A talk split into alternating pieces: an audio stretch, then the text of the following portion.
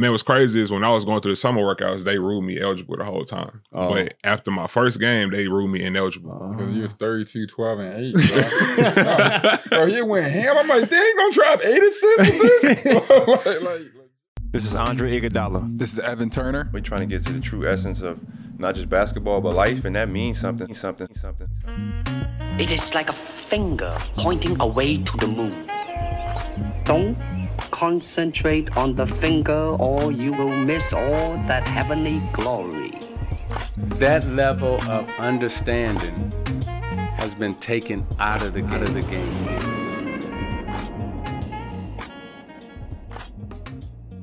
Welcome back to the eighth episode of season two Point Forward Podcast. We're going to be talking to a very special guest in this episode, so stay locked in for that. Looking back, we just had New York Times bestselling author Jonathan Abrams on our last episode, so definitely go check that out wherever you're currently podcasting or on our Point Forward YouTube channel. ET looking back, uh, we had a really interesting conversation with Jonathan Yep, yep. Abrams. He hit on some really good topics from you know balancing fatherhood, which we all working with, uh, and the process of writing a book, which is really interesting. Jonathan lived off Riverside in Harlem when he's working for the New York Times, and if you caught the last episode, we realized that it was the same Riverside that Tupac and his buddies were around at Juice, and he spoke on the gentrification of it all. Yeah, it just blew my mind. And Columbia's there, right? Yeah, Columbia's there over there. Uh, the Ivy League school, um, Columbia University. So the irony of all that, because you saw the movie Juice and uh, Tupac Shakur played Bishop along with uh, was it Makai? Not Makai Pfeiffer, Omar, Omar Epps. Epps. So obviously it was like a up and coming, you know, movie about a certain group of kids in uh, you know, impoverished Harlem. So it's crazy to see, you know, a, a crime scene occur and a person scream Riverside, motherfucker, and now that's where Columbia and all the gentrification. So I thought that was pretty crazy. I thought one thing that was pretty cool was uh, you know, how he kind of I mean, one of his books that he wrote was uh, you know, hip hop evolution. Even like uh you know what he did with The Wire. He wrote a book about The Wire and the history of that TV show. Like to really Right.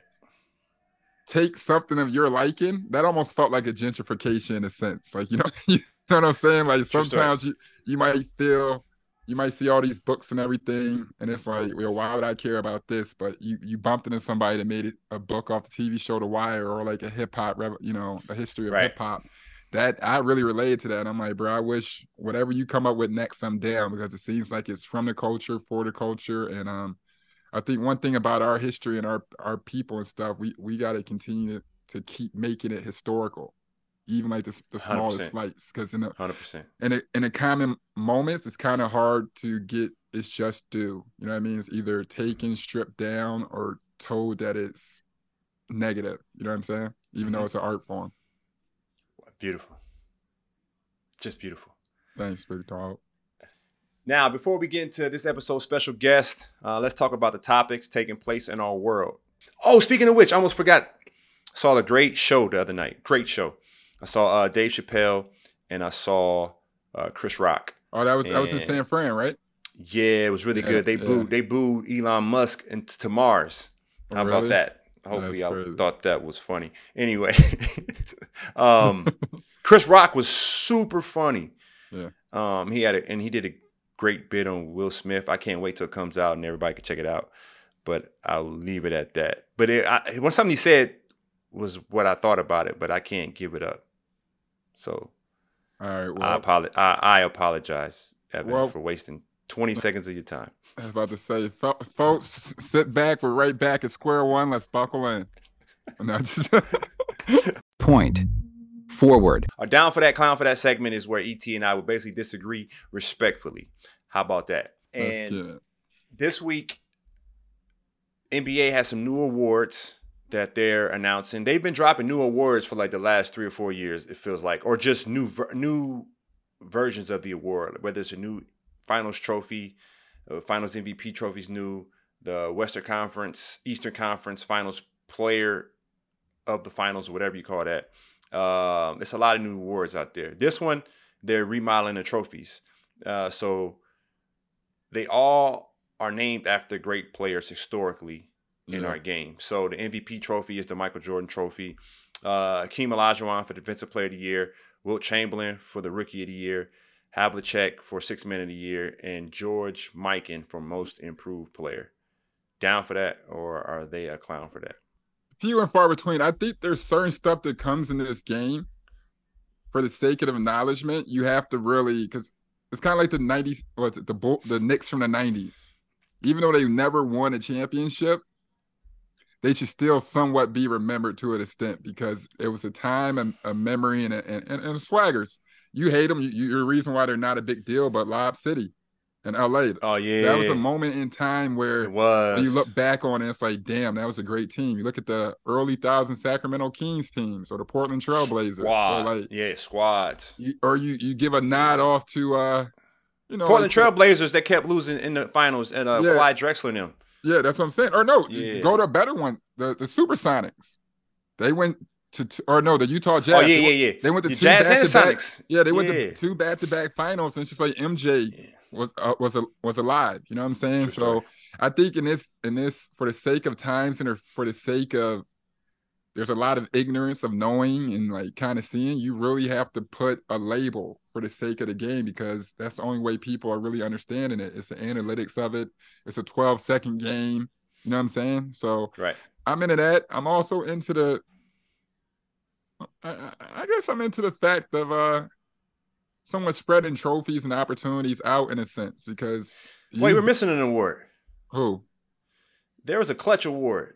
Yeah, that's that's they a uh, clown for that. that's Jerry West.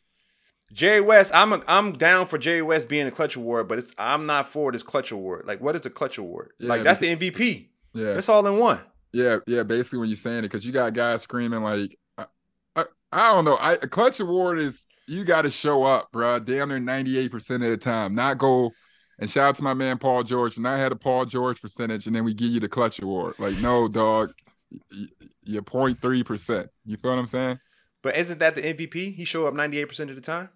You're absolutely right, but it's I don't know, man. It's- you know, certain people step up and, and shoot the last shot sometimes. Who I, I don't know what type of award that would be. My whole thing I didn't dig was the George Mikan Award for Most Improved.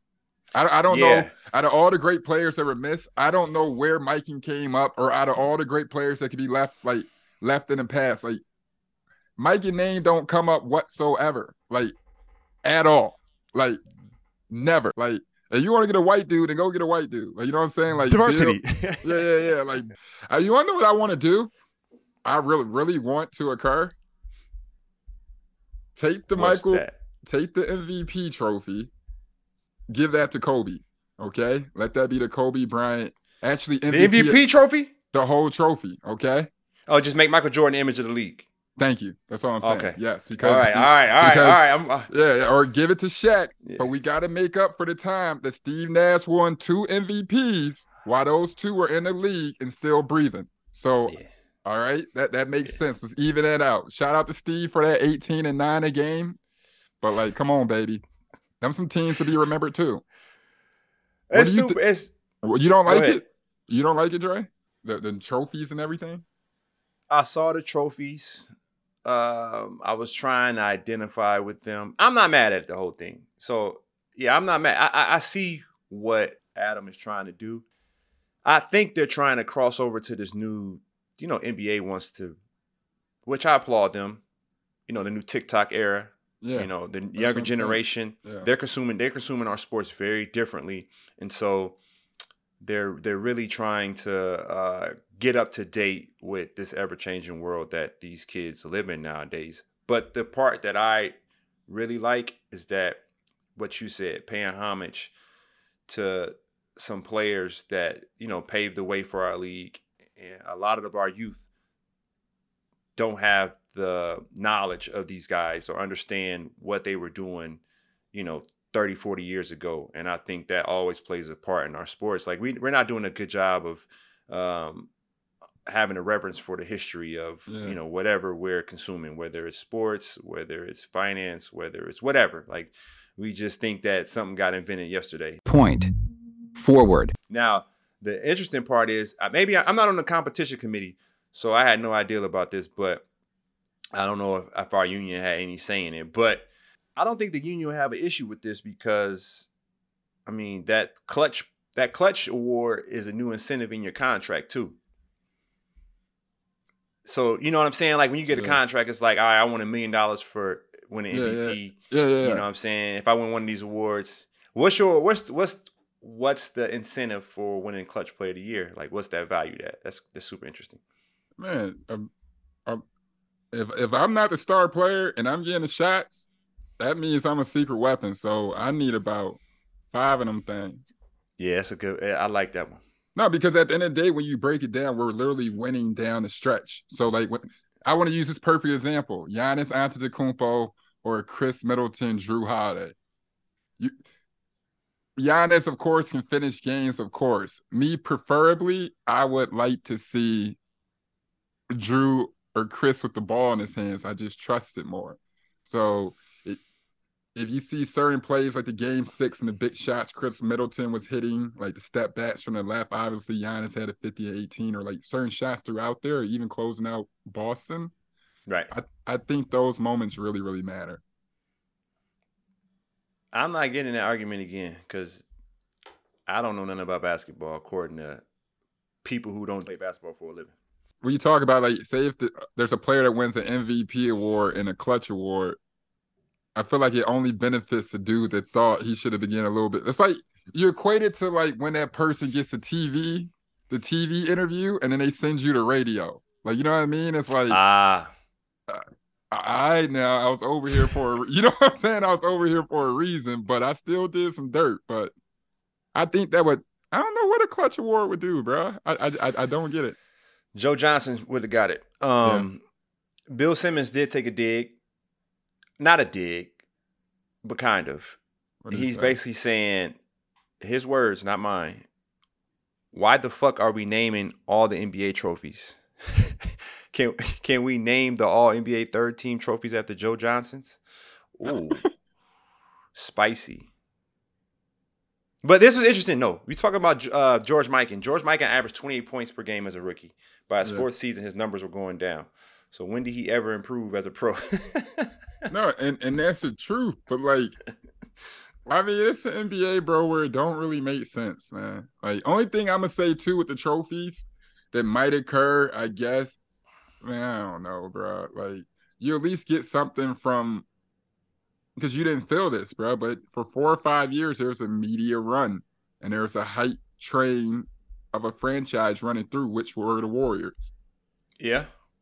and prior to and and and prior to that, and that was KD doing that. You know what I mean? He came over. It's just certain points where it just seemed unfair. We're not knocking it to each their own, but it was just like you had to wait until this narrative ended in a moment of history. Man, we still don't get no calls though. So when they when they start, I'm not knocking it, but at the same time, I'm still playing against Andre Iguodala, Steph Curry, Kevin Durant, Klay Thompson, Draymond Green, and whoever else dur- during a time. Like that's like playing versus MJ, fool. Like it still don't make no sense. It doesn't justify anything. And y'all won a lot of championship, but it was lame as fuck. So like But we literally, just, we just, Steph just won Nah, one by itself. Uh, Steph nah, just no, won no, one no. by itself. and that's perfectly fine. I'm talking about when you lame ass niggas did that for two or three straight years. That was lame as fuck. Was that us? Or was that us following the trends of where the league was going? Had already been. Word to mother, I would never go recruit no KD. I don't give a damn who was there. That's not. I'm not. I'm no, no, no. I'm not saying that. I'm just saying how the trends of the league have been going. When Yeah, no. Boston, when Boston teamed up, kind of, Boston and them was 49 years old, exactly. But then some other folks went after that, and that was fine. Eh, eh, but that was still lame. It controlled the league in a narrative, and we're trying to make money. When we're trying to make money, it's a whole entertainment thing. I don't care what you think. It's it's proven, and refs and everything are part of it all. It's a narrative. So you sit there, you're wasting eight, nine, ten years worrying about fables. We And- we might have wait. We might have wasted two years. Y'all wasted won two, two or chips. three years. Yeah, Two. And, that- and Only two, because we only won two out of the four. you're absolutely right. I OD, No, you didn't years. OD. You didn't OD. but it was lame, But- bro. And like, so when you think about stuff like this, it wastes a lot of people's time. And and I don't. And whether you think so or not, and it was cool and built the league and shit. But when we're talking about competition and everything, like you're showing up to work for what? It's all lame. It's like you go. It's like, all right, bro. We can't even have this many players on this team, but we got this lame ass powerhouse over here. How? But okay. I understand that part of it. But why why were we going to work in Philly?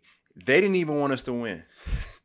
No, yeah, that's what I'm saying. So fuck it. Get these little lame awards, running up on incentives, and go home. It's all a crock of shit. That's what I'm saying. It's all a crock of shit. Point. Forward. Zion's 360 dunk has been causing a great stir. Down for that, clown for that. CP did try to get a bucket. I'm not gonna argue. Whatever. We're gonna figure out what side you're on first because we, we yeah. can we can argue this one. I'll just Yeah, go I'm with down for opposite it. of you. I'm down for that. I'll just it. opposite. So 360 windmill as it was amazing. It was impressive because I I'm didn't. We don't know. We didn't know if he had it or not. Should he have done that? Yeah, for sure. I'm down for it. I think there's been a big underlying tone amongst the Pelicans and Suns. And it's like, all right, welcome to smoke. I think that type of energy is going to be good for the playoffs, and I think it's really authentic. Yeah, yeah, yeah. Like- like the- it's, Like the fuck yous, yeah, the fuck yous at this level isn't like no cap. It's authentic, and I, I kind of like it's coming from the Pelicans because it's kind of testing to see if the Suns are for real with all the smoke they be acting like they bout. Now, I'm going to go the opposite way. I'm not going to call him a clown because the the energy from Bi, who I love, Bi, one of my favorite players. The energy from Bi on Instagram that evening was incredible. Did you see that? Yeah, but hey, you want to know why? He has the same. He has the same energy for a certain level that, like, remember that we all have when you be like, That somebody punched him, good. Like, you know what I'm saying? So, like, Bi Like got the same energy he had Yeah. in LA when the Lakers and, and that that Rondo CP fight. Yeah, no, and that's and what I'm saying. we saw a different side of Bi, and we see that same Bi when that is it North Carolina thing. Bi from North Carolina. Yeah, bro, bro, it they it, bro. That's not his OG, so I have no clue what that's about because you don't I try don't to fight- either. Yeah, so like it, it has nothing to do with like North Carolina.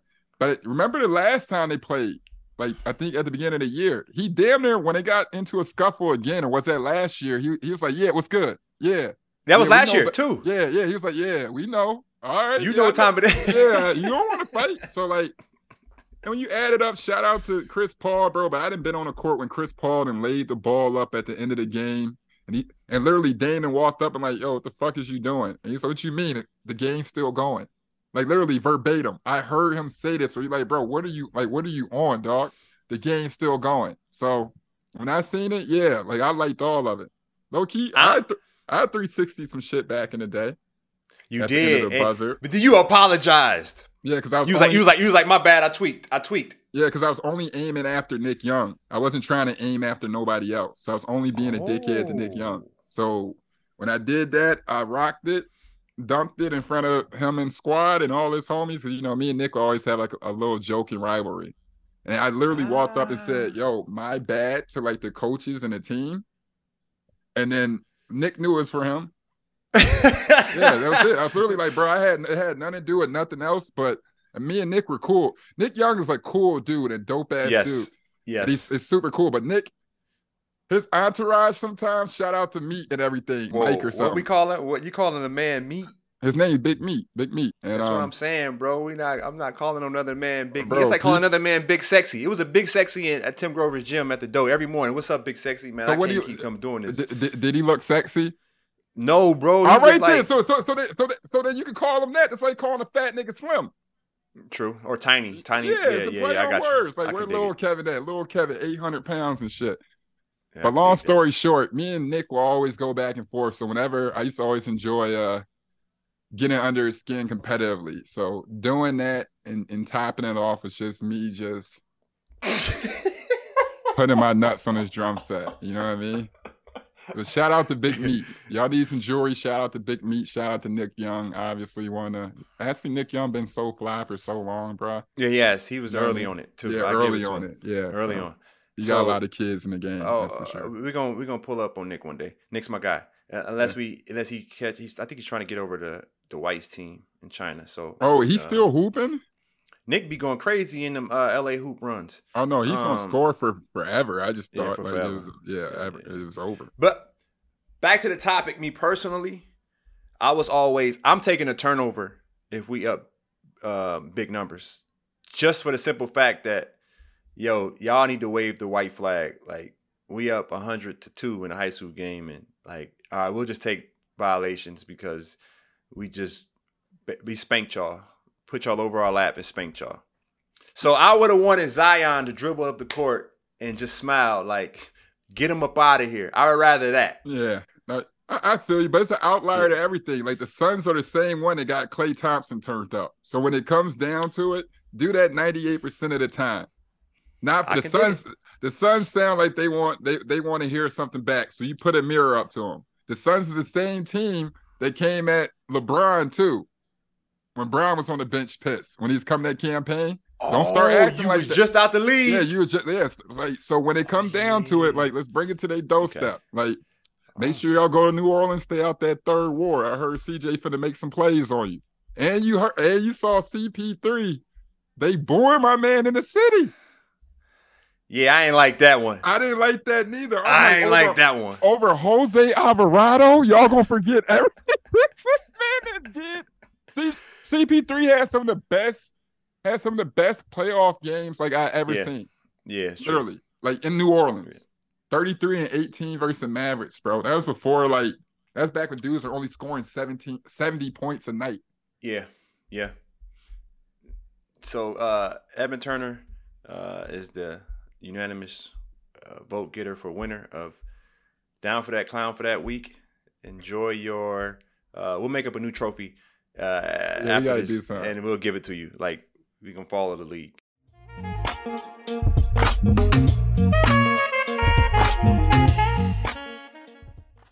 All right, topics. ET the World Cup. You've been paying attention?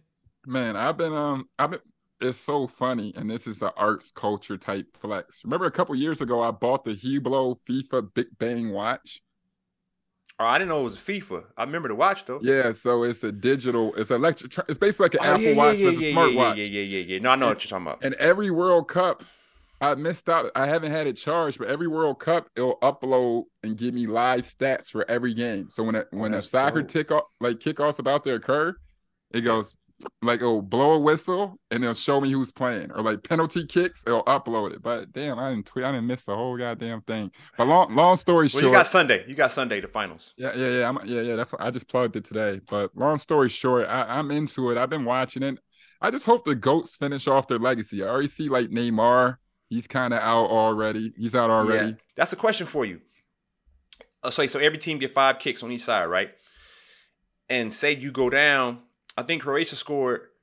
Nah, Croatia didn't miss. They scored four straight times, and Brazil missed once, but they went first. So the fourth guy, he had to score, and if he didn't score, it wouldn't have counted because it would have been over with because they already missed once. Yeah. And so we were saying, should Neymar have went fourth? Because if you miss, it's over with. So we need a for sure goal. Yeah. And he didn't go, and they missed. Yeah. That that is tough. Damn. But my thing was, What if they went five? he didn't want that smoke. Yeah, I, that's what they say in the papers. They say he be ducking and dodging the smoke. You could tell, fam. And I don't even know that about him. But I'm saying, fam, if if we down and we have to score a goal, if we miss this goal, it's over. Yeah. Sign me up immediately. Yeah. Like, watch out, my guy. Yeah, whoever I'm not too sure who missed it. I don't know their history. If he, obviously, I'm sure he was the second big one on the team. You know what I mean? It's like, is That's like MJ. That's like MJ handed it off to Steve Kerr. Like, Yeah, I oh, know. you could take the shot. you know, you absolutely. Because Steve Kerr made the shot that was tied game, I think, right?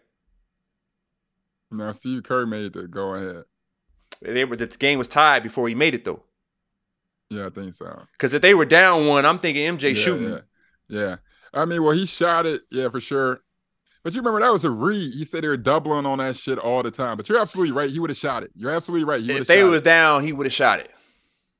Because that shot he made against a shot he missed against the Pacers off the backboard when Reggie Miller pushed off and made three. Yeah. MJ was like, I, I ain't pass. I got to get this off. He almost made it too. Yeah, like when they were down, yeah, Yeah. MJ not passing the rock. That's what I'm saying, fam. Yeah, you're absolutely right. I just don't know the Yeah. conversations in that, or if the coach is like, no, no, no, he's gonna make it. I don't know, but absolutely, like, yeah, a killer would want to shoot every last one of them for sure, especially when it's going down. I wouldn't leave four straight to rest, like, but at the same time, bro, you maybe he was a liability. They like we not about to re- we not about to rely on him to, to, to tie this up. It's too much. We'll only go to him if we have to. We And there's been players like that too, bro. It's been players like we'll only go to him down the stretch if we have to. You know, a- a player, a player. A goat. I'm not saying I'm not saying this about this player, but this was the narrative around Kevin Garnett.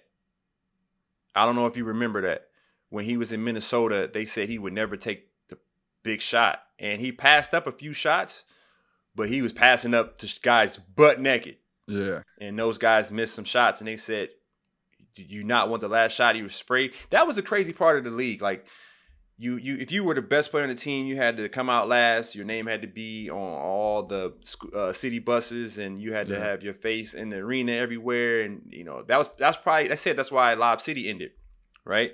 You know arguing over whose face was bigger on the banners in the lakers arena but kg wouldn't take the big shot they said and I don't know. I didn't like that narrative at all, actually. But that was a narrative they had on him, and it sounds similar. Whereas, I don't know. I'm just saying you got to step up and I, bro, You got it's, it, it's a it- Dame Dollar says it perfectly. Because uh, like regardless of which, like, bro, it's on you. He said, You're gonna help me a lot, bro, but at the end of the day, I comprehend it's on me. true. Yeah, because Steph he spoke about you know him missing that shot. I was open on the wing, and I wanted that. I'm like, hey, but looking back, the guy who shot the ball was a guy who was supposed to shoot the ball. Absolutely. Do it all over again, yes, and that's why I, that's why I know guys are different when they Yeah. can miss a shot in the moment and be like, I do the same thing again. I love it. Point. Forward. Sam Bankman-Fried, SBF. If y'all haven't, go back and check out his um uh the interview I did with him. And I love I love ET. There was a couple episodes you said uh it was a reason why you didn't pull up to that episode because you knew Yeah. what buddy was on. That was As uh, yeah. eloquent. But SBF, uh they got him, fam. They put the, they put the cuffs on him. Listen, They went and got him. They went and got him. So backstory: If you don't know SBF, uh, Sam Bankman Fried, he, uh, he founded uh, Alameda Research, and he also founded FTX, which is the uh, crypto uh, trading platform. Uh, somehow, some way or another, one way or another, they were doing their finances on QuickBooks, which is uh, something a super small business would use. You talking about, you know, a couple tens of thousands in revenue use. He was using this for, uh, I think they were valued at north of 50 billion. They were valued at, like well above that, and they were using QuickBooks, QuickBooks for all their accounting, and somehow lost 10 billion dollars.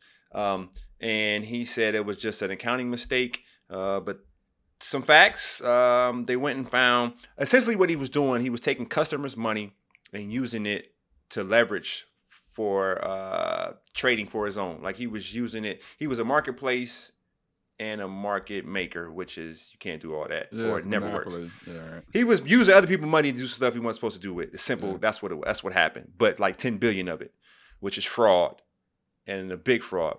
Um, but it's super interesting how these guys get these fraud cases. I wonder how much time he'll get. But anyway, FTX spent 256 million on the Bahamas real estate. Uh, the island wants the money back now, which is interesting. So that's the interesting about government. You'll buy something for two, three hundred million. They want all the money back, but then they still get the property and then sell it again.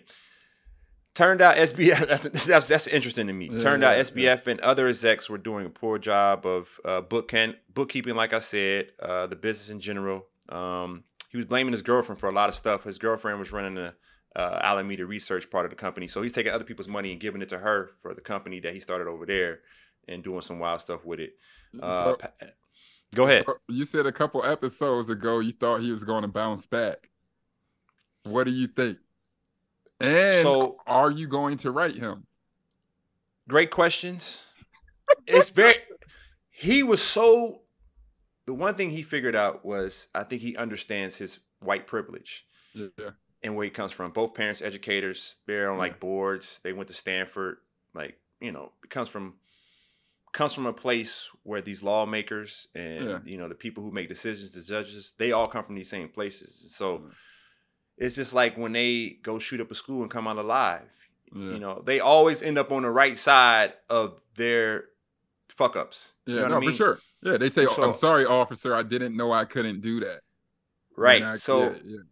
SBF has been on Twitter Spaces, uh, giving random interviews like live. Like you, you've never seen this in human history. Somebody do so much of something so bad and just speak so freely publicly. Like they got his text messages and text message interviews with like, you know, uh writers of like, you know, tech posts, you know, like uh or tech publications. Yeah. And so he's just out here just like you know, it's like I, I, I. Yeah. I made some mistakes. You know, it was Yeah. it was I really messed up. You know, that was his tweet. I fucked up, guys. I'm sorry. Fam, fucking up is like, you know, I was somewhere I wasn't supposed to be. You know, I was out in these streets too late. or you forgot to bring donuts to the meeting. Like, you know what I mean? Like, you bring, yeah, Yeah. like it's your turn to bring snacks. That's where you fuck up at. Not My man, living lavish in the Bahamas for bill. You wanna know what makes me so mad, bro? Because even you said this. You're like, like even talking about, it's like, man, this dude, he got so much money, but he he he act like he he live off forty thousand dollars a year. he did move like that. I dig you, but how does that narrative, after stealing billions and billions and billions and billions of dollars, bypass so far that the first thing we said is about him is he lives like he's he's making only forty thousand dollars a year, as opposed, Oh. but he's stealing a bajillion dollars daily. Like one of the biggest scam, like what the Enron guy was saying, the books was way worse than the Enron situation. Right. Who, So the, like Enron- that- the guy who took over for Enron took over for FTX, and he's like the new C- CEO, and they just basically trying to salvage the situation to get everybody their money back. Yeah, so like I'm just saying, like we we we talk about a lot of that stuff, and there's a lot of like cool stuff going on that like we never heard of. But like, come on, bro, if it looked like a duck, sound like a duck, quack like a duck, It's probably a duck. it's probably a duck. And then you wanna know what they do? They point to everybody else, and and then before you know it, last minute they disappear, and you gotta look for them, and be like, hey, bro, answer up to what you've been doing. He got to go to jail. But I'm trying to figure out how to say this because I don't want to get it. Anyone take it the wrong way. The worst, I would say like this: the worst people in the world, in terms of you know, the bad things that they do. Like some of the people who have done some of the worst things in human history. Yeah, You're talking about whether they're exploiting people or killing people Hitler, or yeah, I mean, stealing. yeah. They are geniuses. It's just used the wrong way. Yeah, for sure. And hopefully I don't get any trouble saying that because it's that's just the truth. The system that was placed on black people the last 500 years is genius. yeah, that's that, that's yeah, yeah, yeah. Genius. Like this. All right then. All right then. Yeah, All right then. You're right. Yeah, the systemic oppression is crazy. Yeah, Yeah, it's genius. yeah. I'm Like y'all, damn, y'all, y'all, y'all really make us think. Like y'all really make us think the way we think, which is totally messed up. Like we don't, like we know, we know what y'all doing is wrong, but we still can't change it. It's genius. No, bro, they got it to the umpteenth degree like pie. Like, do you understand what I'm saying? Like how pie just keeps going. You be like, damn, this is sewn up like this. Damn, this is sewn up like this. Damn. Like when you hear about it, you be like, damn. Yes. Touche. Shit. I have nothing to say after that. that was beautiful. they got it sewed up like they got pie. It don't stop. Yeah, bro. Don't, Can't stop. Can't stop. Won't stop. Uh, Dave Chappelle. Dave Chappelle did that in his show. He was like, "Can't stop. Won't stop." To to to and to end this episode, we want to end on a uh, good note, positivity. Uh, oh, go check out that uh, Sam Bankman-Fried interview in season one if you want to learn how to be really good at fraud Yep, his and name is people think you're a good person. Yeah, Bankman Fried. All you got to do is look unassuming and like give people credit, and then you just go in their wallet. Apparently. so that was a part of his Oh wait, Drake, Check I saw you on Abbott check- Elementary this past weekend. This past week, I literally was at the crib. I had myself a nice little red wine, cozied up, had the temperature set to like 74, 75, That's big socks on. You know how I get. Oh, you do live in the cold weather, my man. yeah, big socks on, everything. I just legit just sat on the couch. Bro, it's a great episode, bro. And your love interest for that episode, they did her up. She was looking good. I'm damn. So she from Sure. Illinois. You know, she home. She she the homie. Yeah, she's from Illinois, and she's an actual comedian. Comedian. She's hilarious. And- Did you get to work closely with Quinta Brunson? So, um, Quinta is the reason why we got on. Uh, I don't know if we spoke about it before, but we saw Quinta at the ESPYS, Yeah. and she Quinta. was just showing me mad love. She confused me with uh playing with Eric Snow and them. I ain't that Yeah. old. She probably But- thought you was George Lynch for real.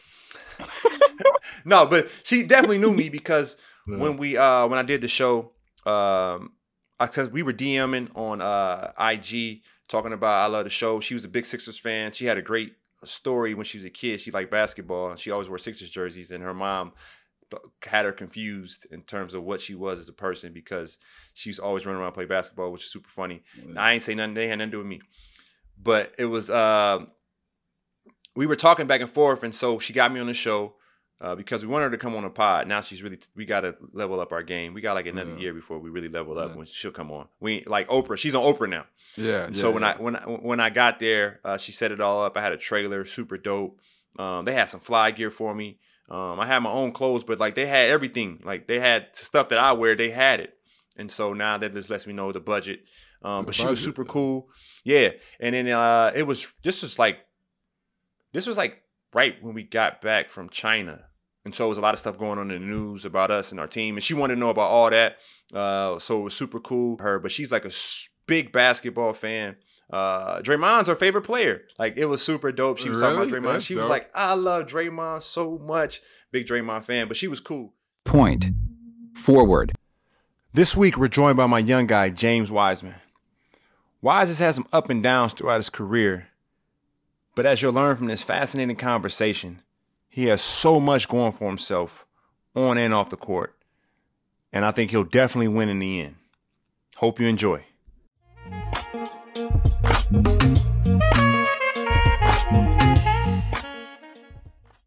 How did you come to be on Four podcast? Man, Andre literally gave me the text. Um, really, he told me yesterday, two days ago, he was like, "Hey, you want to come to the podcast?" I was like, "Yeah." Let's spit some games, spit something about basketball, and ju- and just talk about real stuff. Now I see he hasn't listened to none of the podcast because he said talk about basketball. But I'm gonna go further from where you come from, Nashville, Tennessee. It's not a hotbed uh, as an NBA talent city. How did you get to the NBA coming from where you come, came from? Um, I got to the NBA just by my ambition. Um, really, in middle school, it all started for me. Mm-hmm. Um, seventh grade, I was six four. Eighth grade, I grew to six eight. Then that's when I started uh, developing my skills. Uh, my coach gave me some drills, like just small stuff, like going outside. Like my seventh grade summer, I was going outside every day, Mm-hmm. all summer, just working on my hops. Uh, my coach told me to do five minute jump ropes because I couldn't, because I didn't have my bounce like that in seventh grade. Eighth grade, when I grew, that's when I just started doing jump ropes five minutes a day. Uh, I started creating like time sheets and just like different sheets for myself in the house and put it up on the wall and like, man, I'm gonna do 10 calf raises, 100 calf raises a day, 100 push ups Mhm. a day. Yeah, And big just time. working on my bouncing stuff. And like, that's when my skills started developing really, like at a rapid rate, Yeah, just in eighth grade. You think that type of work ethic early on, do you think that was the biggest impact you had in your life? Like just learn how to work early and the results of it? Yeah, because my mom, uh, she worked two jobs and my dad worked two jobs. So I was the man of the house. Um, uh, my sister was in college um, as I started going through high school. So I had to just be the man of the house. I had to do everything on my own. Uh, I had to learn how to cook. I had to learn how to clean and do a lot of stuff so that when my mom get back home, she don't got to worry about it. But at the same time, I was outside working on my game and um, in, in practice, I was just in the gym all night, all day. Like when my friends had parties and they wanted me to go to parties in high school, I, I, I didn't go to parties. Uh, I just committed myself in the gym. Yeah. So that gets you ready for, you know, being committed. And obviously, a lot of kids your age want to be out and party, enjoy themselves. But your journey, your path was way different with the work ethic and um, the accountability. But also, too, you picked up and for the sake of basketball, relocated. Right. Was that was a mature move? You understood for the the betterment of your opportunity. But going in that, what were you nervous? Was that just always something you knew you were going to do? Like, this is the best opportunity for me. This is what I'm doing. No, just like what Andre said, um, it's not that much talent in Tennessee. Right. So uh, I had to get more exposure and just going over there playing in Memphis East, playing with Penny Hardaway, like him knowing the game and him uh, just giving me film about Shaq and like how he used to run the floor Mm-hmm. and just and just small stuff like that. And he really didn't treat me as a traditional big man. Like he treated me as a big man that can develop guard skills. Yeah. So we used to be in the gym and he used to just drill me with just guard skills. And I used to just do it every day, every morning. We used to go to the gym every night. Uh, me and Javante Holmes, we used to be in the gym after school, after practice, and just put that work in. So yeah. And, and you know, I, I'm not sure if I've even shared this with ET, but Penny had like probably the largest impact on my basketball life. Like Yeah. if you go back into my sixth grade, seventh grade basketball photos I had on Penny's. Oh wow. And I was a point guard from like all the way up, like point forward. That's you know, ET's been a Yeah. point guard. We've been point guards, but we were the tallest guys on the floor. And Penny was that for me. And uh, so just seeing him, what he's been able to do at East in Memphis, Right. and now he's at Memphis, the Right. university. Um, it's just every time I see him, I get like jitters. It's Right. interesting. So, in saying that, what was it like, you know, meeting him for the first time, and what, you know, how did your relationship grow with him? Man, it was crazy. Uh, it was the first game, and uh, ninth, tenth grade, I went to private school. Uh, I went to Ensworth High School, so uh, he came to one of my games, and uh, I like I think I had like twenty and ten in like the first half, something like that. And man, as I was running down the court, he was actually coming into the gym, and I was like, man, this Penny Hardaway, like that's crazy. I don't, I don't know how he was able to find me, but man, he just popped up to my game, and then after the game, we chopped it up. And uh, that's when like everything like just went from there. Like he got my number, and then that's how we just started going back and forth about the game and just asking questions and stuff. Yeah. And mind you, this is my sophomore year, so Yeah, well, you're Yeah. you're well aware of everything Penny meant to you know the state of Tennessee basketball and just like all that. Like, were you just yeah, man. In Memphis, like just everywhere, like you see Penny on billboards in Memphis, like just everywhere you see him, newspapers and everything. So I wanted to, um, like, I just visualized myself like one day becoming that. So I, like that pushed me harder too. That like that's what took my grind to a whole different level. Just by seeing him and just by like him being there in Memphis and just seeing his inspiration on the kids, like that made me want to work harder so I can one day be in that position as well. Mm. Now, we've been asking a lot of the whys, you know, why you've done what you've done to get where you're at. And now that you're here, has your motivation changed any way? And if so, in what way? Or has it still the constant of what you you've always had it? Uh, I've always had it ever since I was younger. When I told you about like the sheets that I used to put on my wall, just mm-hmm. like the small workouts and stuff every day. Like it's just that self discipline. And mm-hmm. I was like, man, do I want to, man, experience the pain of self discipline or experience the pain of self regret? Man, my mom working two jobs, my dad working two jobs, so I mm-hmm. gotta make sure that I be that focal point for for my family. So like that's what just pushed me. I'm always have that ambition no matter what. and, and you're very mature beyond your years. You know, I know you said you were the man of the house, you were on your own. Um, a little something uh, many people don't know about you is you speak Mandarin. yeah. When at what age did that start? yeah? Man, it started my literally my first year. I went to private school, like ninth Oh, grade. okay, okay. yeah, Mhm, ninth mhm. grade I went to private uh, private school. Eighth grade I was in public school. My mama took me to private school just for a better education, just for more exposure. You know, Right. so man, that's when it took off from there. So it's like ni hao ma. Ni hao ma, uh, Wadapangyo, uh, Bu- Bukachi. Like it's just a lot. Of, man, I can do a lot of So- stuff. Shi shi ni. So how far how far could you go with the language? You know, could you could you exist in China uh, without having to revert back to English? Or are you that proficient in Mandarin, or um, you would have to split between Mandarin and English if you were in China? Man, to be honest, in ninth, tenth grade, like I started speaking fluently like around Okay. tenth grade year. Yeah, but yeah. since I made that transition Yeah. to go to Memphis East, I kind of forgot something a little bit. But man, ninth, tenth grade, like I was getting straight A's on everything because I was just like, so we had a test to where like you had to write the pinyin, which is like the pronunciation of the word, but also write the Chinese character. So uh, Oh. like I used to just write it like a, like a, literally a hundred times each character.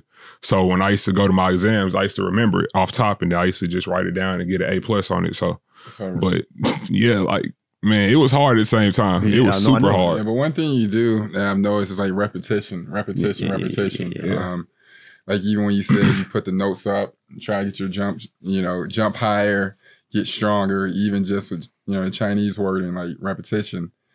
Is that like one thing that you always bring out that you know for sure? Jordan Poole said prior to he just said like the work isn't. He just wants to make sure the work doesn't fail him. So it's Mhm. like that's something Mhm. that even during this tough time, even when you t- tore your meniscus not too long ago, was that something where you got hurt, were you ready to be like, all right, I'm gonna push through this. I've been through this a million times and I'm just gonna wrap it out until I get to where I want to go. Because aside from a knee injury, you know, that be a top pick and, you know, have to take your path in the first three years is, you know, you really have to be poised and, you know, chop wood and carry water. Yeah. Right. To be honest, um, going through that adversity was very hard for me because um, I'm such a competitor. So just watching the game, it, it kind of made me sick to my stomach a little bit because I wanted to be out there to contribute to the team, but I wasn't able to because I was in a situation that I couldn't control. Yeah. So man, just seeing that, it, it made me work even harder. It put uh, more of a battery in my back to just make sure that I appreciate the game more when I'm back out there. And that's as I'm back out here, like I'm just like I'm willing to learn and just do anything I can to be the best version of myself. Because man, that injury taught me that like what you love can get taken away quickly. Mm. Right. So you got to cherish it. That's real. So we have this uh, segment in our in our show called Guns and Butter, and uh, a lot of people call it. They think it's like the macroeconomic principle, but it's just a segment our show that we got from the movie Baby Boy. Okay. And um, it's Ving Rhames. He discusses the difference between guns and butter, which is basically the micro decisions, Yeah. Small decisions that you make right now that don't seem huge, but in retrospect, they're a big deal. Right. What What was something that occurred in your life where you thought was a big deal? Was it meeting Penny? Was it you know sitting there and like I said prior to really you know deciding that you're going to make it to the NBA or make it a goal to climb that mountain? Like, what, what do you think yours was? Uh, I feel like it was just self self ambition, self driven, like just Mhm. being driven to just love the game. Like I always love the game. I always used to watch different games, different NBA games ever since I was six, seven years old, just visualizing myself one day being out there. So it's always been something that was inside of me, which is my faith. Yeah. And uh, that's what got me through my adversity, got me through everything. And that's why I'm still here because I just didn't give up. I had my faith. Yeah, well, So, talk yeah. about your adversity. I mean, I think your story with the torn meniscus and everything get you, you know, expound upon that because that's a, a teaching point to young kids and you know players that might hit the league and get hurt early on. Like, Yeah. Go through the you know the non glitz and glamorous parts of that because to be going out for 16, 17 months, like Yeah. No one knows anything about rehab yeah, rehab unless you're in it. or in between the self doubt or you know Yeah. impatience or you know, Man, one thing about rehab is repetitive and it's tedious. So Yeah. you're doing the same thing every day. And you gotta give it the same energy every day. Cause if you don't, then that's like less of work that you put in. You like you gotta put you gotta be 110% come with the rehab and you gotta be mentally there. Mhm. Most days, like I wasn't mentally there. Most days, to be honest, like I didn't feel like like I had the energy or like what it took to go work out. But I was like, no, I can't let my team down. And also I can't let myself down because I got that faith and that self ambition inside of me that like I want to be the best I want to be, so I can't give up. So like that resilience and just that perseverance, it just like it was more of a self battle than just basketball. Like injury, going through an injury and going through rehab is more like self explanatory, and me going through that made me made me stronger as a man, like not only as a basketball player. Mhm. And, and I want to compare that to the situation that happened your at Memphis, essentially. You know, Yeah. how many games Yeah. you play at Memphis? I only played three. You played Played three three, games, yeah, right? three and games. and But it was assist numbers is up there. Assist numbers is like that. No, I appreciate and it. bro. and you you you know we take it back. You know, uh, the NCAA declared you ineligible for a certain uh, a period of time. You just end up taking a whole year off because they said it was improper benefits. yeah. And just walk us through that whole situation. And are you aware of how your situation came to affect, you know, essentially what is our NIL deal now? You know what I mean? Like you kind of change the landscape of college basketball, but just kind of take us through uh, that whole situation where you're going to Memphis to play uh, for Penny, and then you just hit, and it just it's like you came to a halt. Man, that situation was tricky because I'm an 18 year old kid coming into college and Mhm. just want to win a national championship. Like that's the goal Mhm. for every team that Yeah. comes in, every player that want to come in. So that was my goal. We had Precious Achiuwa, we had Lester Quinones, we had Yeah. Boogie Ellis, we had a squad, Yeah, and I played with three guys on that team. yeah. Lester can go. I just played with Lester. Yeah, Precious my rookie in Precious Miami. too. Yeah, yeah. a Precious a dog. But um, man, yeah, just going to Memphis, like that's what I expected. And so like when all that stuff happened, man, what's crazy is when I was going through the summer workouts, they ruled me eligible the whole time. Oh. But after my first game, they ruled me ineligible. Oh. Because you was 32, 12, and 8, bro. bro, he went ham. I'm like, they ain't gonna drop eight assists with this?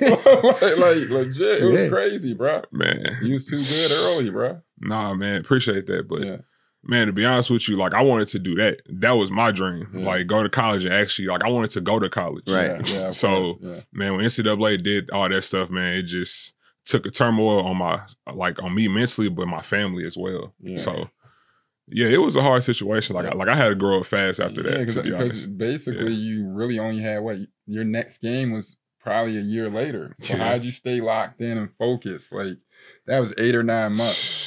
And you know, and obviously outside looking in, we knew you'd be a top pick, but the, that's the first time you ever probably didn't compete or play, you know, when the season's going on or right. you know, at a young age, that's your identity. I'm not saying in, for confidence, but it's just like what's your what you know. So what like what was that like? Where'd you Man, where'd I- you go? What did what advice did Penny give you? Like did that relationship fare different afterwards? Yeah. Or you know what I mean? No, we still talk like almost like what sometimes like whenever he got time we'll talk, chop it up. But Mhm. during that time, man, like it was just crazy because I'm just going through it. And what's crazy is they said if I wanted to stay in college, I probably won't play it until January the 10th. All that stuff happened in November. Yeah. So and they said in order for me to play January the 10th, I had to pay all the money back and stuff. But I didn't even have the money because yeah. I was I was a real college student. I didn't have no money. I didn't I didn't go to college and I didn't get nothing from that. Mhm. Like I just wanted to go play ball because that's what I love. I don't Yeah. care. I don't care about the money. Yeah, that's right. But like when all this stuff happened, like it was just crazy, and it took a man. Like man, I had to grow up really fast after that, yeah. super fast. And I really believe him that it's not about the money. Cause he don't spend no money. Spend and he make a lot of money. Yeah, I like you can see, eh, Yeah. I, I, I can smell her with money Yeah, that's, that's right. paid in full. And I can smell it on him, but I don't see it. Like he, he's just a regular kid, man. That's, I truly respect that about you. Like the money hasn't affected you. You let it, you haven't let it change you. You stay true to who you are, and that's why I want to tap into uh, another one of your passion projects. You know, things that I've been noticing you've been doing off the court, and as black athletes, is is used against us sometimes Yeah. you know, because what do you hear if you don't make a shot? You hear the noise. Well, go shoot a thousand more shots. About you, I've noticed that you're you've really been into music, and uh, I don't know how much you've shared it, but when I heard it, I was taken aback because I said, "Oh, you can really rap," and it's yeah, you know, you're not you're rapping to who you are, you know, and and, and we've had a conversations with uh other NBA players. You know, I've talked to Bones Hyland, and he's really into rap, but he's rapping about who he truly is. So that's Yeah. what I respect. And so just kind of talk to us about how that came about and, and where you want to take it. man. What's crazy is uh, I made all that music during my rehab because I was going through a lot, Oh, makes sense. and like you know, I had a lot. You know, during rehab, you got a lot of time. yeah, yeah. So And and, Yeah. and time keeps going. like the team just forgets it. Like just live like damn. So I'm really solo. Y'all Yeah, forgot for all real. about me. Nah, Like for real. yeah, yeah. Yeah. And that took a toll on me mentally because I'm like, man, I want to be with my team, but I'm all the way back here. I got a huge brace on my leg. I'm just sitting on the couch watching the games. I'm like, bruh, like, like why I'm not out there? Yeah. And that, like, that brings a lot of grief. You know, Mhm, mhm. it, it really do. So So what do you normally, you know, what's your subject matter in your music? And you know, like I said, like what do you hope to do? What you continue with and what do you want to get from it? And you produce too, Yeah. right? Yeah, a little bit. Oh, a little bit. Okay, Rap okay, okay, mostly. okay. Okay. But yeah, man, it's really just for fun. I just do it just to keep my creativity alive, Yeah, man. Just yeah. to do stuff outside of basketball. I'm not only just a basketball player. Like I do more stuff outside of that. Mhm. and just trying to break that because it's like a stigma on athletes where it's like they, you know, media just feel like we just can't do nothing but just play basketball. Correct. But people are more talented than that. Uh, Who's your uh comparison? Who you flow like? Man, myself, just like Yeah. Andre said, I just self-explanatory. I just rap about my, my life, what I went through, and everything. And in terms of like taking the music forward, I mean, we'll just see. I, I don't know. Yeah. Who, who's your inspiration when you're like, you know, we all have our inspirations in basketball, you know, but who's someone you say when they rap, you really feel it and it's like, listen, I'm gonna take that same energy and put it on the paper when I start writing. You gotta say Young Buck. Nashville. Don't do that. Straight Out Cashville was a great album, so don't even do that. Bro. was a good album. all right. It so was. just keep going. All It right, never mind. I won't say that now. Man, No, it's a I classic. was- That's a- I was that's a confused. classic. You heard that interview? Yeah, he was bogus for that. But keep, keep going. Keep going. Yeah. Uh, I say probably Nas, Oh yeah, yeah, yeah, Nas? yeah, yeah. Oh, Nas. word? Oh, Yeah. yeah. Nas, Jay Z, uh, Lil Wayne, and probably like Andre 3000. Yeah, All right, for ain't sure. bad. Yeah. All right, I'll listen to your little Yeah. mixtape, man. I, I feel like I hear some J. Cole in there too. Yeah. J. You know, Cole for sure. Yeah, like Yeah, like J. you know, I can hear him saying the first time he, you know, kissed a girl. You know what I'm saying? Like, Yeah, yeah. but at the same time, he talk about rehab. Like, Yeah. this is what I'm going through, and I don't have to transform to something else to sell my music. I'm just stay true to who I am. So So speaking of which, that's a great word you use, transform. Um, as a big man, as a dominant big man, you're starting to see the role of the big kind of change a bit. Right.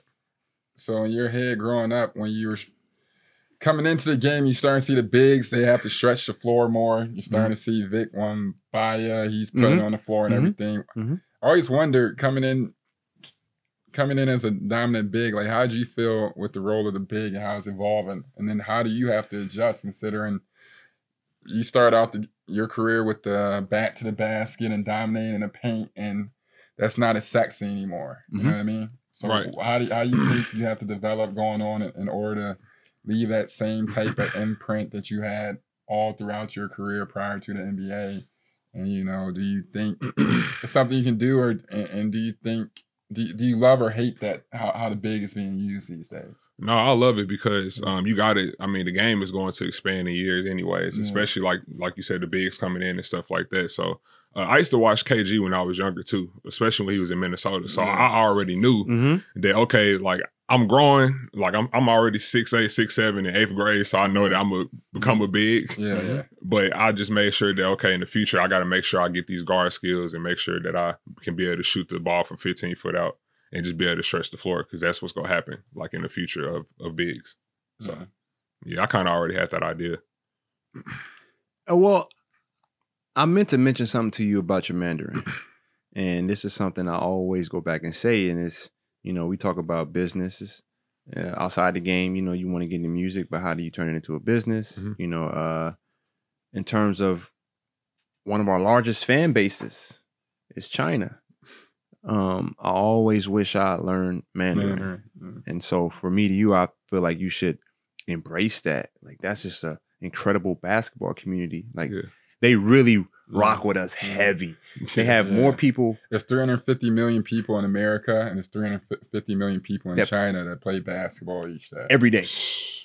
So like, I so mean, just imagine. yeah, I mean- I mean, oh, just imagine when we figure out a way to get the NBA China money, how much that'll come out. To. They're making, they're making tons of money every day Making a day lot. Right. aside from the NBA. Yeah. And when you talk about Sure. business specifically, um, you know, you you you've been wearing Nikes a lot. You were with a um, Chinese shoe company for a hot second, right? yeah, you, Anta. you were Yeah. Anta right so Yeah. i guess my question would be you know as you continue to grow your grow your brand and being a mandarin speaking black athlete super rare like Yeah. the business opportunities are are just there for you like they're- they're- you can't even count it um has that was that a part of that decision to go with anta and then have you ever thought about uh moving in that direction because you know we always looking at each other's sneakers you know um we're always trying to see you know who's who's paying how much how much each guy's making but Mm-hmm. how have you gone through you know making a decision on you know uh who you're partnering with in terms of your nba endorsements Man, what's crazy is like I'm not even finna lie, but um, in, in ninth grade, that's what I was thinking about. That's why I took Chi- Chinese oh because I like my friends was taking Spanish, so I wanted to be different. So that's Right. why I took it. And also, I knew that the game was going to be global, Right. like in the future, yeah and it's going to expand overseas. So that's why I did it too. That's, yeah, that's why I did it. Man, that's amazing. Because to be Yeah. honest with you, when I was a kid, even Europe seemed like the moon to me. Right, You know what I mean? So for you to have that confidence, be like, yo, yeah. in eighth grade, I'm supposed to hoop, and tell me I'm supposed to do this, I'm supposed to be a big ticket bet. When I get there in China, I'll be ready for China. Mhm. Like I give you much respects and snaps for that because Yeah, to for sure. see that focal vision and be, have that awareness to Mhm. you know, really continue to add value to your passion and mission that you're on is is is admirable. so i'm asking you this question for a reason who was one of your uh, favorite teachers So like we say Lao Shi. Lao Shi means teacher in in Mandarin Chinese. okay Yeah. So uh, it's my guy's name Andrew Kelly, and uh, he was my Chinese teacher in, in ninth, tenth grade. Mhm. and he taught me everything. Like I used to, like even after I did, like got all my work done in the gym, I used to go back and just go to study hall and just study some more. So like, he used to teach me everything, and like that's my and, and that's my guy to this day. That's. Yeah, But I also heard a quote from one of your teachers stating that you know uh, you were just um, a profound thinker, and I heard that you know you had an interest in philanthropy. yeah. okay, so I really want to tap into that. You know, kind of. I couldn't even say the word when I was your age. You know what I mean? Yeah. um where did that come from or what you know I, it's a book called the body keeps a score i always mention it uh, my wife talks about it how our traumas grow with us and it can determine who we become Right. if we don't face it the right way or who we can become if we do face it the right way so Right. Talk to me about your experiences in life that led you to wanting to become someone who gives back um, really just watching you, um, just watching LeBron and like just like seeing how he created a whole academy just Mhm. for kids. yeah And just seeing that at a young, like just seeing that at a young age, seeing Dre becoming a venture capitalist after his NBA career. Yeah. Like, man, just seeing all that stuff just inspired me at a young age. Mhm. Like for real, just like your story, LeBron's story.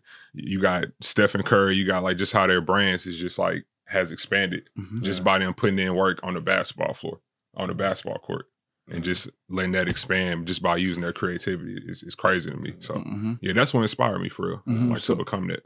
So what's is there anything specifically that you looking to tap into or you just want to be able to, you know, be able to build something on the court that'll translate off the court and you'll be able to provide for kids? To be honest, man, like I'm really just focused on the court right now and, Mhm. and just focus on grinding. As like that's be. really it. Yep. Yeah. Yep. Yep. Yep. That's Yeah. what uh that's what Jordan want to hear. that's really it. So with that being said, I, I know you you already think years in advance. If you had to say or paint a perfect picture, you know, going forward after having your first game, year three, what Yeah. what, what would the next ten years be like on the court as a warrior? You know, the goals, and then off the court, like re- realistically, like what you see how Dre built his foundation. You see how you know Draymond, Steph, and Klay they set tones for where it's uh they changed the whole fan base, changed the whole culture. They really took a whole organization from Oakland to San Fran. Like what what's the milestones that you really want to hit that's going to leave a big impact? You know what I'm saying? Uh, I just want to be known as a true professional uh, that played the game the right way, coming in the NBA. But also outside of that, um, I just want to be a multidimensional person that can be able to do plenty things and be able to inspire and help people. But at the same time, like I'm just uh, in the present moment. Like I just leave that up to God. So really, I just keep my faith strong and just keep enduring, even through the good and the bad. But also just knowing that it's God that's that's steering the wheel, that's taking this over. So I, I really don't know. But uh, I say, man, hopefully I do become one of the greatest players and and be up there with Iggy and just uh, Yeah. just yeah, up there with Steph and them. So yeah, I mean that's the plan.